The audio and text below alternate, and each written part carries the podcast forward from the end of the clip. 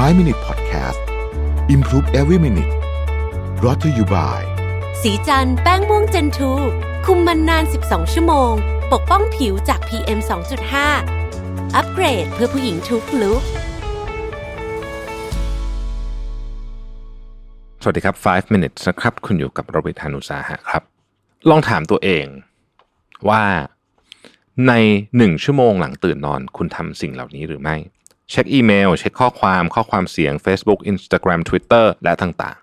ๆ คุณเช็คสิ่งเหล่านี้ตอนยืนเข้าแถวจ่ายเงินใช่หรือไม่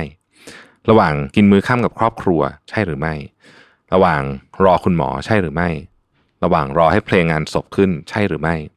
ถ้าใช่ก็ไม่ได้มีแค่คุณคนเดียวหรอกที่เป็นแบบนี้นะครับ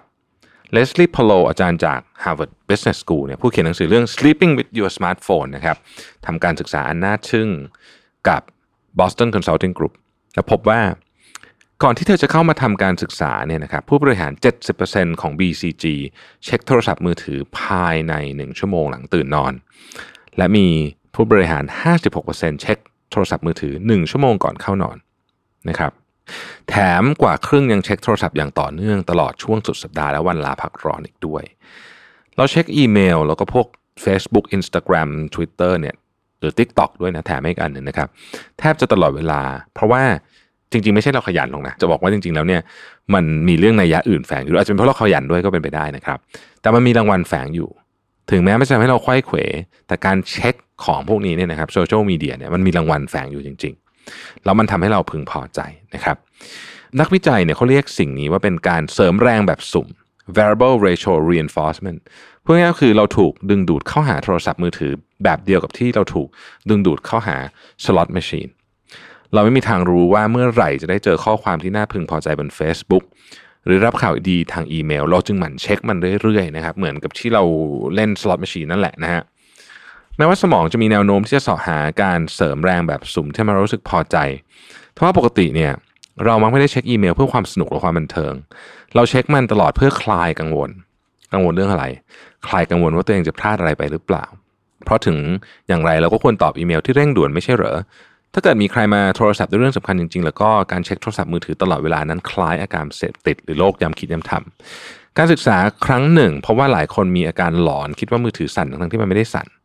นะครับ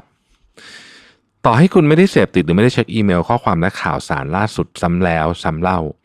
คุณก็ยังเสี่ยงที่จะมีปัญหาเกี่ยวกับสุขภาพจิตนะครับ อยู่ดีนะฮะเพราะนี่มันเป็นยุคที่เราถูกกระตุ้นด้วยเรื่องนี้จริง ๆ นะครับ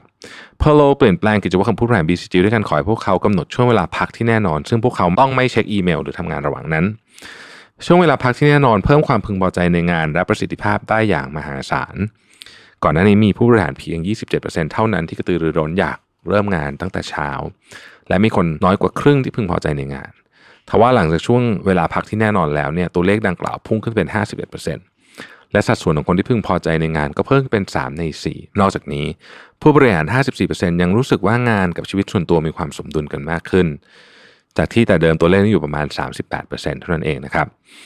พวกเขามองว่าการทำงานเป็นไปอย่างราบรื่น มีประสิทธิภาพและสร้างผลลัพธ์ได้มากขึ้น นอกจากนี้ที่ปรึกษาจำนวน 91%ยังคิดว่าคนในทีมร่วมมือกันมากขึ้น ขณะที่ก่อนหน้านี้มีเพียง 76%ที่คิดแบบนี้ ทั้งที่พวกเขาเช็คอีเมลกันทั้งวันทั้งคืน เพื่อเราอธิบายว่า บรรดาผู้บริหารและพนักงานที่มีงานยุ่งมีแนวโน้มที่จะทำตัว และมีปฏิสัมพันธ์ในแบบที่สร้างแรงกดดันในการทำงานมากยิ่งขึ้น ส่งผลให้พวกเขาและเพื่อนร่วมงานต้องเผชิญกับความเครียดและการรับมือไม่ไหวหรือการโอเวอร์เวลนะครับรวมถึงรู้สึกว่าชีวิตไม่รับการเติมเต็มเท่าที่ควร ผลก็คือพวกเขาทำงานด้อยประสิทธิภาพกว่าที่ควรจะเป็น การกำหนดช่วงเวลาพักที่แน่นอนช่วยแก้ปัญหานี้ได้ โดยทำให้พวกเขากดดันน้อยลง และมีอิสระที่จะใช้เวลาในแบบที่ตัวเองพอใจมากขึ้น ผลการทำงานจึงดีขึ้นไปด้วย ทั้งหมดนี้หมายความว่าถ้าเราไม่อยากเหนื่อยล้าและเกิดอาการรับมือไม่ไหวหรือ overwhelm เนี่ยนะครับเราต้องห่างอุปกรณ์อิเล็กทรอนิกส์บ้าง เราจำเป็นต้องจัดสรรเวลาและพื้นที่ปลอดจากการเช็คอุปกรณ์เหล่านี้ ซึ่งอาจจะเป็นเรื่องยากมากสำหรับคนยุคปัจจุบัน ถึงแม้จะยากก็ต้องอาศัยความกล้า แต่เชื่อเถอะว่ามันคุ้มค่ามากนะครับ แล้วก็เราคงจะพอวางขั้นตอนคร่าวๆได้นะครับหนึ่งก็คือว่าพยายามปิด notification ทั้งหมด นะฮะเมื่อคุณจะดูมันค่อยป๊อปอัพขึ้นมา ค่อยมาดูนะครับอันนี้ผมทำอยู่แล้วนะฮะซึ่งเป็นสิ่งที่ช่วยมากๆจริงๆนะครับผมปิด notification ทุกอย่างเลยนะครับจะเปิดเข้ามาดูเฉพาะเวลาที่เราอยากจะดูเท่านั้นนะครับข้อที่ 2กำหนดพื้นที่ในชีวิตที่ไม่ใช้อุปกรณ์อิเล็กทรอนิกส์นะฮะเช่นห้องสมุดหรือว่าอะไรต่างๆ ที่คุณสามารถเลือกได้นะครับ บางคนก็ใช้เวลาก็ได้นะครับ ช่วงไหนที่จะไม่ใช้อิเล็กทรอนิกส์นะฮะหลังสามทุ่ม